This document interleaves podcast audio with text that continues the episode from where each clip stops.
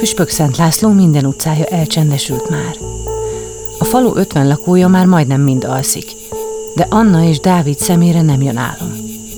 A plafont bámulva csendesen fekszenek egymás mellett. A férfi finoman simogatja Anna hasát. Ez az este akár idilli is lehetne, hiszen reggel tudták meg az ultrahangvizsgálaton, hogy kislányuk lesz. Ám az örömhírt a vizsgálatot intéző orvos délutáni telefonhívása zúzta szét. Most, ahogy a nyitott ablakon behallatszik a kabúcák monoton zenéje, megpróbálják a kétségbeesésüket félretenni, és a racionalitásukat elővenni. De nem megy. Lélegzetről lélegzetre várják a hajnalt, mintha az első napsugarak a megoldást jelenthetnék a kétségbeesésre és bizonytalanságra. Némán fekszenek egymás mellett. Tudják, most egy olyan döntést kell meghozniuk, ami végérvényesen megváltoztatja az életüket. Egy kakas rikoltó szava járja be a kicsi falut. Anna és Dávid egymásra néznek. Ha nem fognák egymás kezét, mindketten remegnének.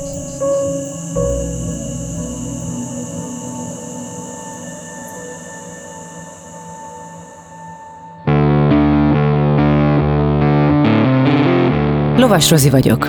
Ez az Egyszer Lent. Egy podcast azokról, akiknek hatalmas pofont adott az élet. Megjárták a gödör mélyét, de sokkal erősebben másztak ki belőle. Ha azt gondolod, mindennek vége, jussanak eszedbe ezek a történetek. Mindig lehet jobb, ha te is akarod.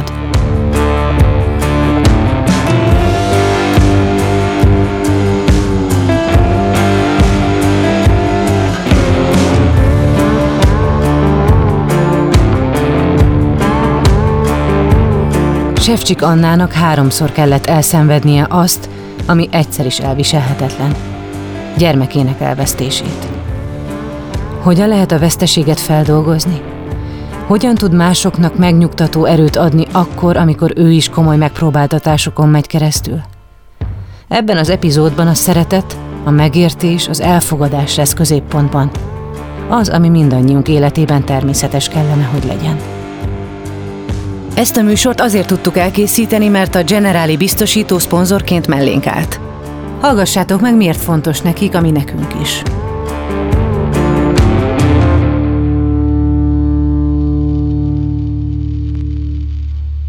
A leggyakrabban a semmiből jön az a bizonyos pofon, ami a padlóra küld. Elveszíted a munkád, a társad, vagy a saját egészséged mondja fel a szolgálatot. Ahányan vagyunk, annyiféleképpen vagyunk rosszul, és annyiféle támogatásra vágyunk. Mi a Generalinál abban hiszünk, hogy empátiával, személyes kapcsolattartással és rátszabott megoldásokkal úgy tudunk segíteni, ahogy neked a legjobb. Azért támogatjuk az Egyszer Lent podcastet, mert tudjuk, hogy ezek a történetek nem csak elgondolkodtatnak, hanem segítenek abban, hogy jobban odafigyeljünk egymásra, és ezzel megelőzhetjük a bajt, vagy csökkenthetjük azok súlyosságát.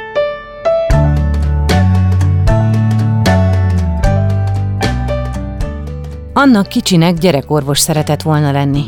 Aztán megtudta, hogy az orvos injekciós tűvel dolgozik, ezért lemondott erről az álmáról. Viszont a gyerekek iránti szeretete megmaradt. Egész életében egy szerető férjre és sok-sok gyerekre vágyott. Férjét már az iskolában meg is találta egy általános iskolába jártunk, és akkor x évvel később egy buliban újra találkoztunk, és hát oda jött hozzám, hogy te meg én. és akkor én megkérdeztem, hogy te is a régi Rákóciba jártál.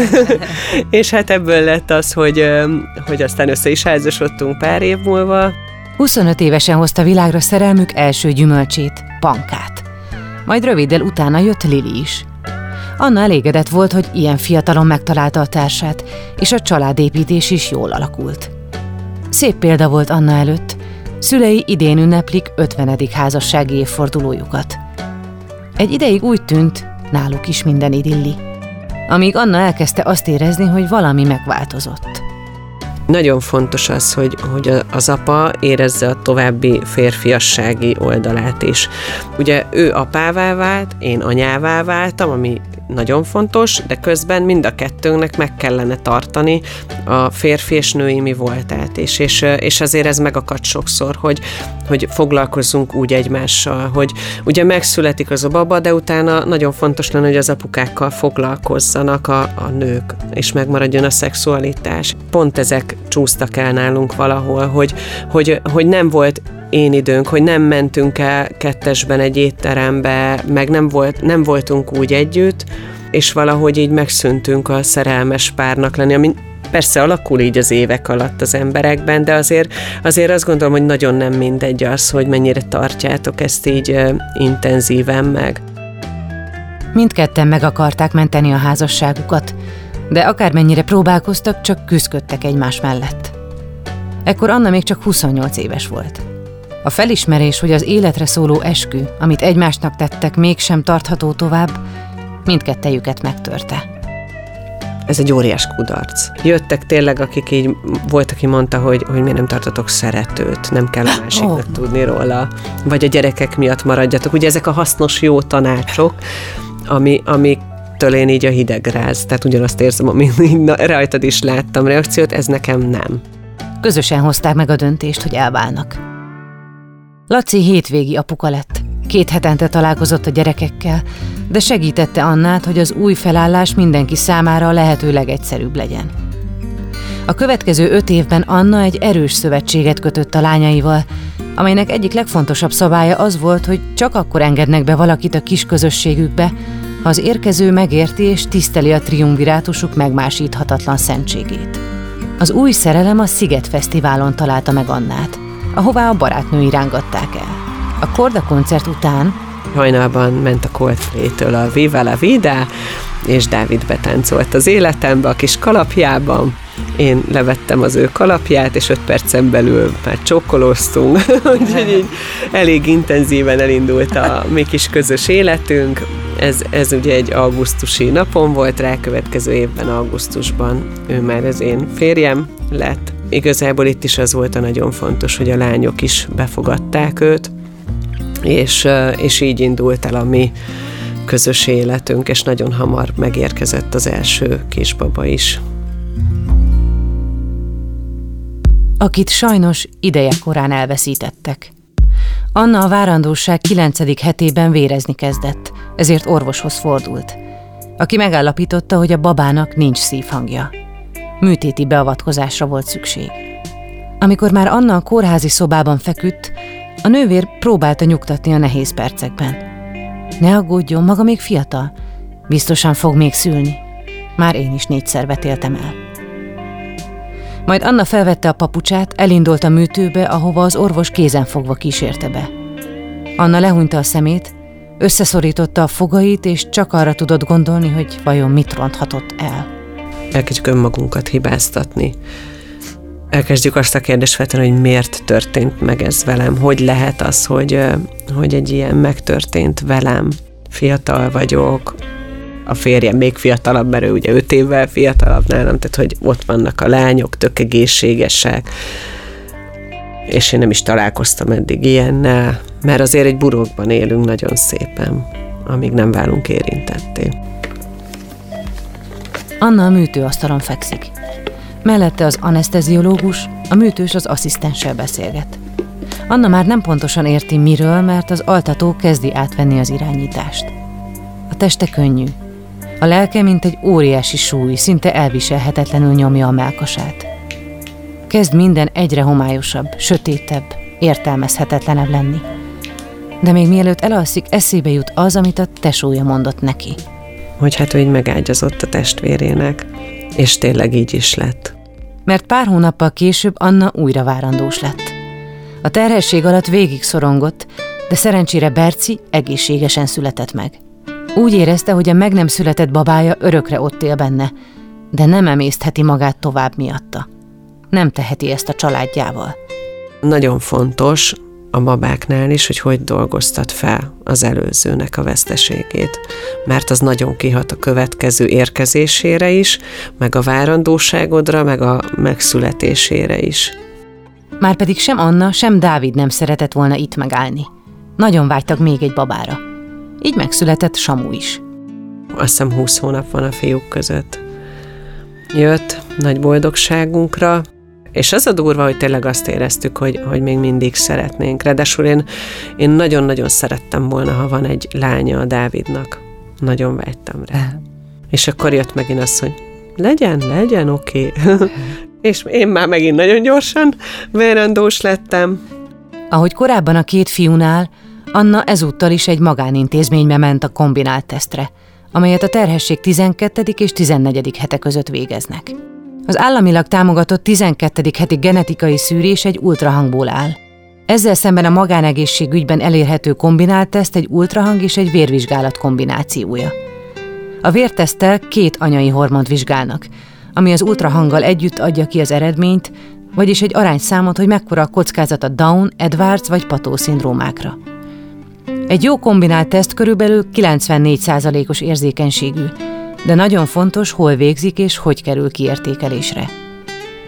Dáviddal arról is beszélgettek előtte, hogy a Downos lenne a baba, akkor is megtartanák. Szerencsére az ultrahangon minden rendben volt. Azt is megtudták, hogy nagy eséllyel kislányuk lesz. A kombinált teszt kiértékelése után a kismamáknak lehetőségük van személyes konzultációra is. De ezt Annáik már nem várták meg. Azt gondolták, minden rendben lesz, hiszen az ultrahangon nem volt semmi baj. Hazamentek pakolni, mert hétvégére Püspök Szent Lászlóra utaztak. De még az utazás előtt megcsörrent Anna telefonja. Nagyon kedves hölgy így mondja, hogy, hogy hát itt közepes kockázat jött ki, és elkezdi magyarázni, hogy ez mit is jelent, hogy mi az Edwards szindróma, hogy az Edwards az egy élettel nem összeegyeztethető fejlődési rendellenesség, hogy itt a kisbabáknak a nagy része meg sem születik, és aki megszületik, ők sem élnek csak pár napot, és elmondja, hogy mik a lehetőségeink, hogyha szeretnénk tudni, hogy mi van a kisbabánkkal. A tájékoztatás után Annáék egy invazív vizsgálatot, az úgynevezett lepényi mintavételt választották. Itt már halványan csak, de bekapcsolt Annánál egy vészlámpa. Egyeztettek is egy időpontot az új vizsgálatra rögtön hétfőre, és így a kételjektől szorongva mentek el a hétvégére Püspök Szent Lászlóra, ahol reggeltől estig csak a babára tudtak gondolni. Hosszas tépelődés után végül valamiben megegyeztek. Mi abszolút azt beszéltük, hogy, hogy ha ő beteg, akkor, akkor tudtuk, hogy mi lesz a döntésünk, hogy, hogy mi őt elengedjük. Az Edwards korral magzati korban diagnosztizált babák nagyjából 50%-a már a méhen belül életét veszti. A már megszületett babáknál ugyancsak 50% az esély arra, hogy egy hétnél tovább életben maradjanak. A hétfői mintavétel után három nappal megkapták az eredményt.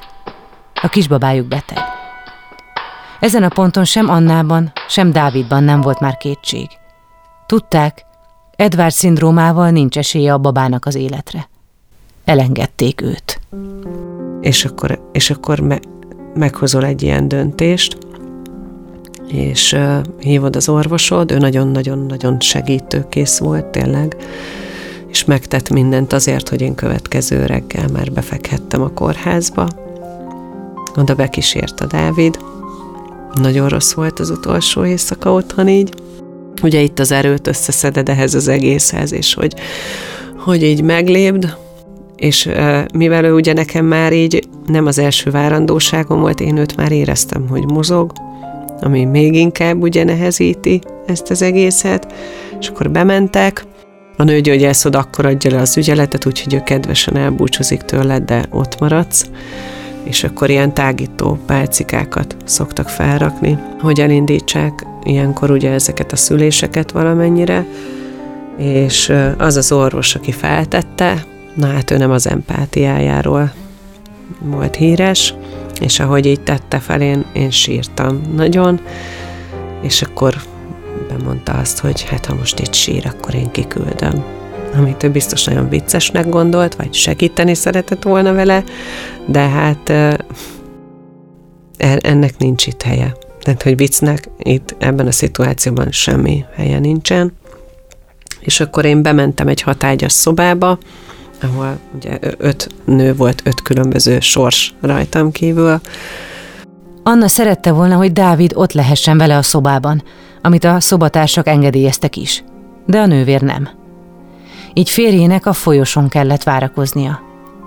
Anna hiába volt öt másik nővel egy szobában, végtelenül magányosnak érezte magát. Nem tudott mit tenni. Csendben várt a sorára. Aztán egyszer csak szólították. Felkelt, kiment az aggódó férjéhez a folyosóra. Ott áll, és így mondja neked, hogy de még nem menjünk el egy vizsgálatra. és nyilván mind a ketten tudtuk azt, hogy, hogy itt ez már nem az a pont, és hogy ott állsz abban a vacak kis hülye köpenyben, szakadtan a folyosól, és ott ölelitek egymást, és simogatja a hasad. Majd felmész a műtőbe, ahol már egyedül lehetsz, mármint a műtő előtt, és ott 20 percig így ülsz a széken, és várod, hogy behívjanak a következőnek, és bemész egy hideg műtőbe, ahol senki egy szót normálisan nem szól hozzád, csak így a rohadt hidegségét érzed az egésznek, és aztán ugye a következő az, amikor az ágyon fekszel újra, és, és akkor volt az, hogy, hogy ott úsztam a vérben, jött megint a nővérke, mondtam, hogy legyenek hogy cseréljék már ki így alattam ezt a zaletétet, mondtam kétszer, mondtam háromszor, aztán kigyalogoltam érte, és kicseréltem én, akkor a Dávidot én elküldtem, mert, mert ugye nem, nem lett volna értelme, és ő hat órára jött vissza, mert ugye onnantól lehetett látogatni. És akkor már rajtam kívül senki nem volt a szobában, mert engem bent tartottak ugye a sok szülés előzmény miatt éjszakára. És amikor így odaül az ágyathoz, végre ott vagytok kettesben, és bejön a nővérke, és elkezdi mondani, hogy nem lehet bent látogatok a szobában. és akkor így kiborult belőlem minden, és így akkor mondtam neki, hogy azért ezt így nem gondolja komolyan, hogy így senki nincs a szobában, senkit nem zavar, hadd legyünk már egy kicsikét így együtt, és akkor ő így odavágja, hogy de akkor ne üljön az ágya végére. Éjszakára Anna egyedül maradt a szobában. Egyedül a gondolataival, a fájdalmával, a magányával. Hogy mi történt vele ezután, azt itt a Beaton podcastjében rövidesen elmeséli.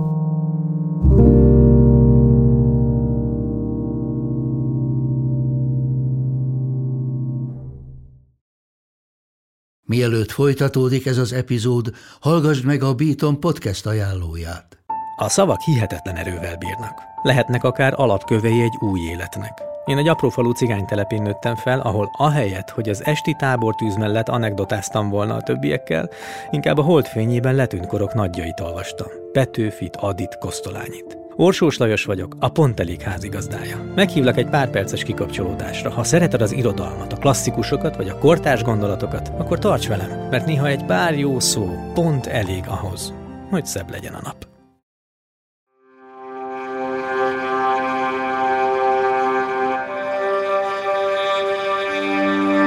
Amikor hazamentem a kórházból rá pár hétre, jöttem rá, hogy, hogy így valami nagyon nem stimmel ebben a rendszerben, és csináljunk valamit.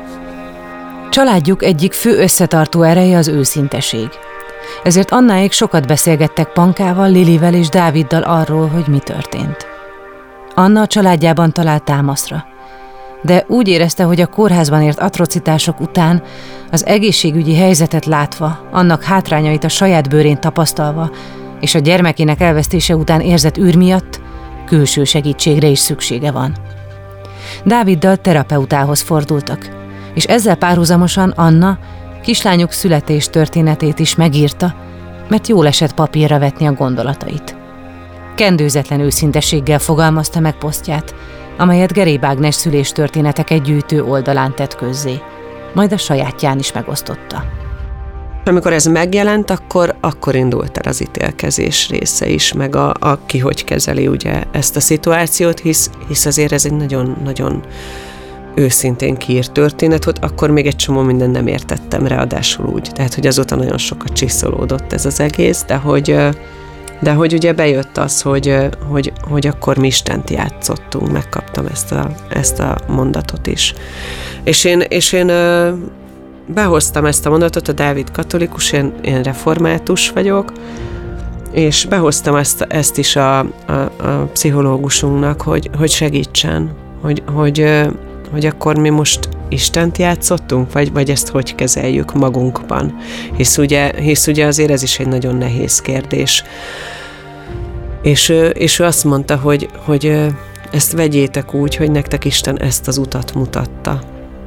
De ez is nyilván ez, ez egy nagy segítő mondat volt nekem. A másik nagy segítő mondata az volt, hogy, hogy mondjuk el azt, hogy miért vagyunk hálásak ennek a kislánynak.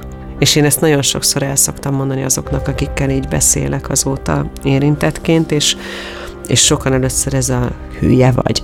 Tehát, hogy nem értik, hogy, hogy és, és így, és így el, elkezdünk gondolkodni együtt, és így rájövünk, hogy, hogy én, én mennyire hálás vagyok ennek a kislánynak, hogy, hogy most itt ülhetek, és beszélhetek arról, hogy ő mennyi embernek tudott segíteni a maga kis sorsával.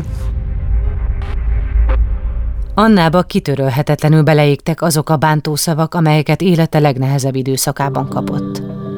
Azt is megkapta, hogy ő azzal, hogy elengedte a beteg gyermekét, a könnyebb utat választotta. Önző volt.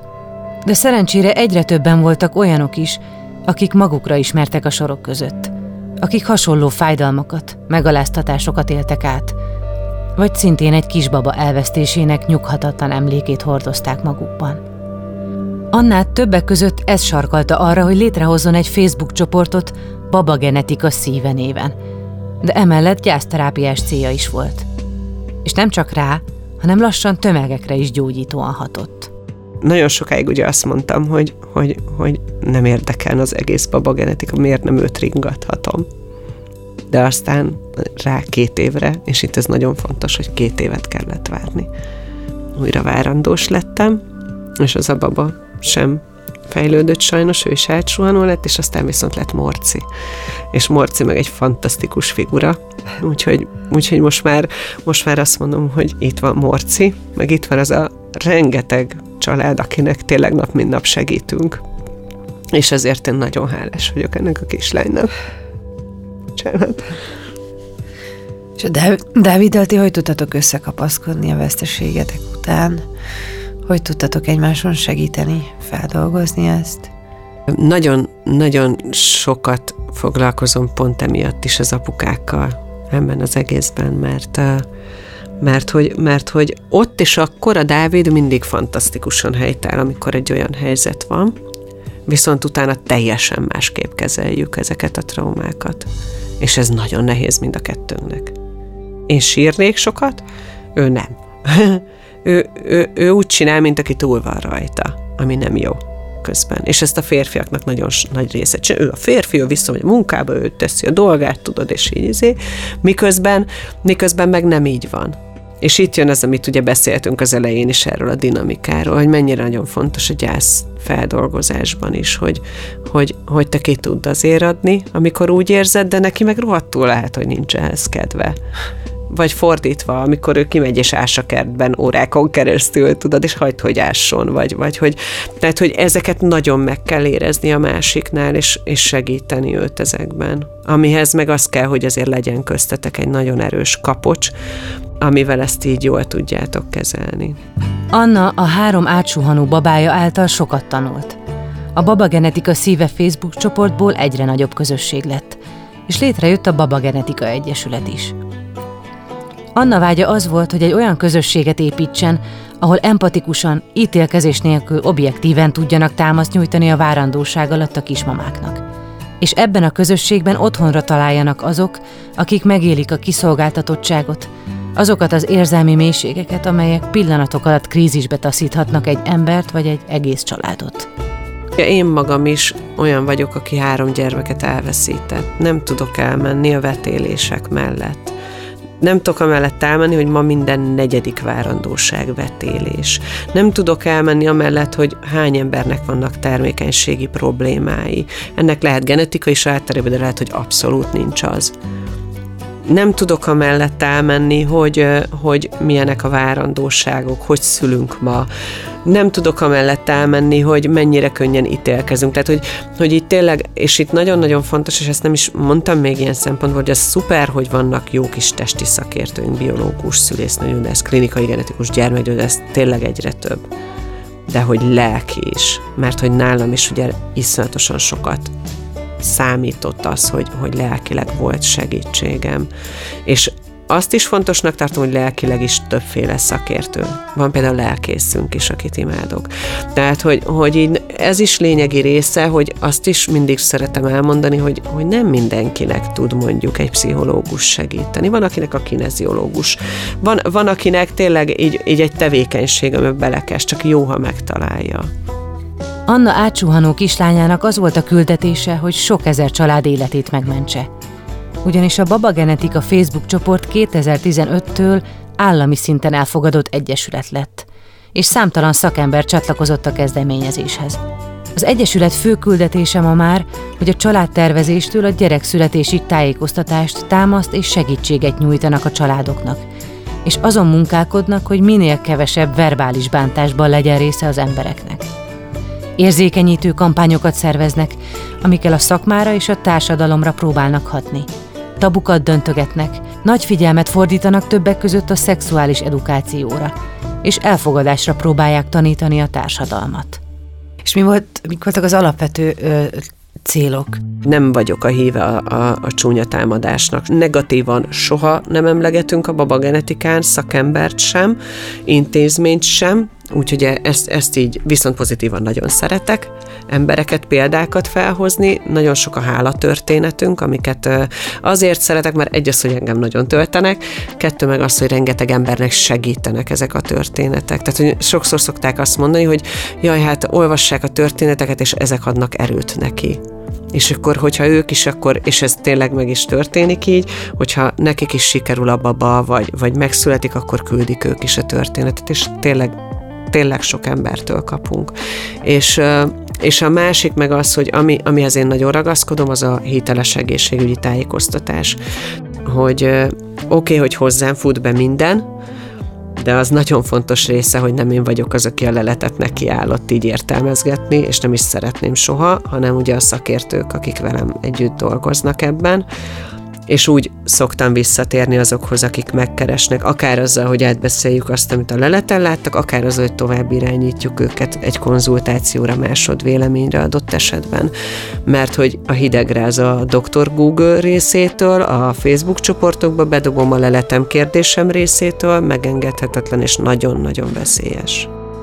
Az önkéntesen befektetett sok-sok idő és energia most egy Richter Anna díj formájában is megtérülni látszik. Győztesként most végre elkészíthetnek egy mikroszájtot, amelyen kiépíthetnek egy általános, akut ügytől független tájékoztatási rendszert, ami a teljes terhességi folyamatot átfogja a tervezéstől a szülés utáni 12. hétig, testi, lelki oldalon egyaránt. Ezzel egyrészt sok teher leesik Anna válláról, hiszen eddig az összes megkeresést ő fogadta. Másrészt ezzel tovább erősíthetik az egyik legszentebb, legfontosabb céljukat – a hiteles tájékoztatást. Tudom, milyen az, amikor valami felmerül, és, és várakozol, és, és, és érzed, hogy, hogy, hogy segítségre van szükséged, és nem kapod meg a válaszokat, és ugye a bizonytalanságnál rosszabb nem sok minden van, és, és akkor, hogy, hogy te mielőbb jó segítséget kapj, és, ha, és én ugyanezt tenném, hogy felhívnám azt, aki szombaton felhívható. Tehát én is felhívnám, ha egy ilyen helyzetben lennék. És nekem is nagyon jó lett volna, ha van egy ilyen pontom, aki, akihez fordulhatok. De melyik ponton telefonáltál volna egyébként? Az elsőn, amikor engem felhívtak. Aha. Mert hogy ugye akkor oké, okay, hogy itt tökre elmondták, de de nem értettem a nagy részét, és ez rendszeres, hogy elmondja nekik az orvos, akár még le is van egy leletre írva valami, sajnos az nem jellemző, különben, hogy rendesen leletet kapnának az emberek, tehát hogy részletesen. És akkor utána ott állsz, és, és tele vagy kérdésekkel. És sajnos nem minden szülésznőgyógyász tudja ezeket megválaszolni, nem azért, mert nem akarja, hanem azért, mert nem is tanulták. Nem tanulták így meg. És akkor ebből jön az, hogy, hogy ott állnak, és ott van előttük egy hétvége, sokszor hetek. Tehát, hogy azt mondják, hogy kijött például egy pozitív eredmény, egy NIP-teszten, ugye ez az anyai vérből történő szűrő vizsgálat, kijön mondjuk az, az rajta, hogy Down-szindrómás a baba, felhívja a, ebből az intézmény, és azt mondják, hogy jó, akkor három hét múlva jöhet magzatvízvételre, leteszik a telefont, és ő ott van és ugye kattog az agya, hogy most akkor mi van. Nem tudják azt, hogy ez mennyire biztos ez az eredmény, nem tudják azt, hogy, hogy három hét múlva ami vár rájuk, micsoda pontosan, mert azt sem mondják el sokszor, ugye, hogy miről szólnak a mintavételek, nem tudják azt, hogy utána annak az eredménye, tehát hogy egy csomó-csomó kérdés van, és mindamellett még a lelki része is, mert amikor felhívnak egy ilyennel, hogy gyanúja van annak, hogy azért elkezded akaratlanul is elengedni azt a kisbabát. A kötődésetek az ugye megszakad, és ez egy lelkileg is iszonyat fontos része. Anna arra tette fel az elmúlt éveit, hogy ott segítsen, ahol mások nem teszik. Olyan munkatársakkal veszi körbe magát a Baba Genetika Egyesületben, akiknek szintén szívügyük a támogatás. Azt mindannyian tudják, hogy az orvosokra, az egészségügyi szakdolgozókra megkerülhetetlenül szükség van. A Baba Genetika Egyesület célja csupán annyi, hogy kiegészítse azokat a pontokat a rendszerben, amiktől jobb, hatékonyabb, emberibb lehet a világunk. Ez Anna hitvallása hogy empátiával kell fordulni mindenkihez. Én nagyon fontosnak tartom azt is mindig hangsúlyozni, hogy nekünk is empatikusnak kell a szakemberekkel lenni, mert mert milyen cipőt viselnek ők, azért végig kell gondolni, milyen érzés nekik az, amiben vannak, hogy, hogy az egyik pillanatban szívhangot állapít meg, a másik pillanatban meg az, hogy nincs szívhang. Az egyik pillanatban, az egyik szülőszobában elengednek egy kisbabát, a másikban megszületik egy élet, és ebben neki érzelmileg működnie kell. Hát ez brutál nehéz. Anna egyik fontos szabálya, hogy nem hoz döntést azok helyett, akik megkeresik őt ha esetleg felmerül a terhesség megszakítás lehetősége. A döntést mindenkinek saját magának kell meghoznia. Minden másban viszont szívesen segít. Munkatársaival azon is dolgoznak, hogy kiépítsenek egy olyan kórházi kapcsolatrendszert, ahol oda tudják küldeni egy kollégájukat például a kórházban fekvő kismamához, hogy szóljon hozzá néhány megértő, kedves szót, vagy akár a folyosón várakozó apukához például a Kistarcsai Kórházba, a szülésznőügyészeti osztály meghívott minket, hogy előadjunk erről. És, és elmentem és beszéltem nekik erről, hogy, hogy, hogy mi az, ami nagyon fontos nekünk érintetteknek, akkor, amikor ott vagyunk. És iszonyat hálásak voltak érte.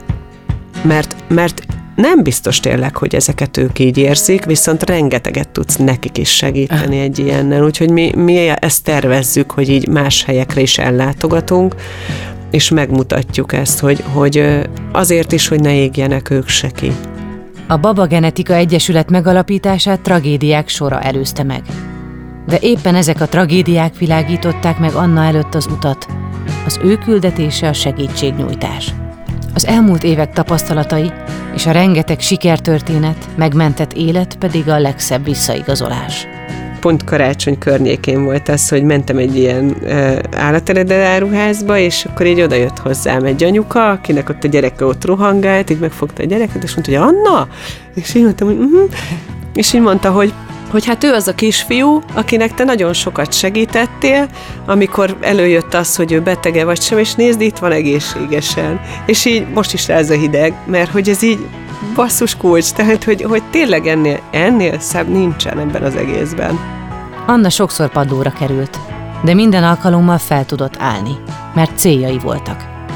Azt mondja, hogy átsuhanó kislányának az volt a küldetése, hogy sok ezer család életét megmentse. Anna öt gyermeket hozott erre a világra. 25 évesen az elsőt, 42 évesen a legkisebbet. Megtalálta az igazi társát Dávid személyében, akivel a gyerekek mellett is fent tudják tartani a romantikát. Minden napba próbálnak becsempészni egy kis közös időt. De a legszebb pillanatok az esti meseolvasások és a családi nyaralások hú, ezt most a férjem, ha meg fogja hallgatni, akkor, akkor imádni fogja, de hogy én szívem szerint most például örökbe fogadnék gyermeket, tehát hogy erre ő teért menne el a boltba, de, de hogy én így nagyon, tehát hogy én így nagyon, és alig várom, hogy unokáink legyenek. Sefcsik Anna PR és kommunikációs szakértő, fontos társadalmi ügyekkel teljes odaadással foglalkozó feleség, de elsősorban nyolc gyermek édesanyja.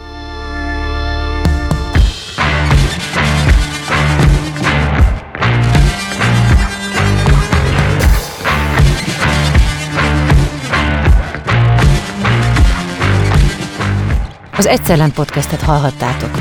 Azért indítottuk el ezt a műsort, hogy megmutassuk, minden veremből van kiút. Amikor a legalján vagyunk, lehet, hogy nem látszik, de tehetünk azért, hogy megtaláljuk.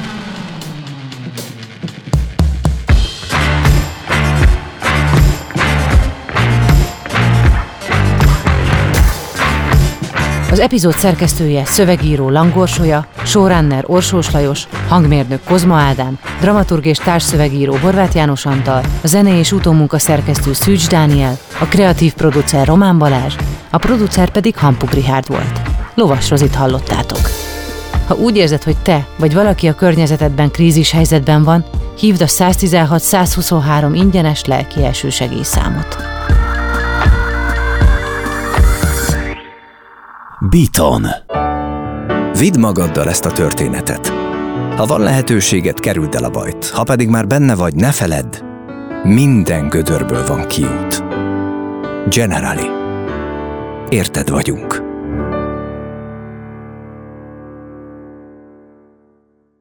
Ez egy Béton podcast.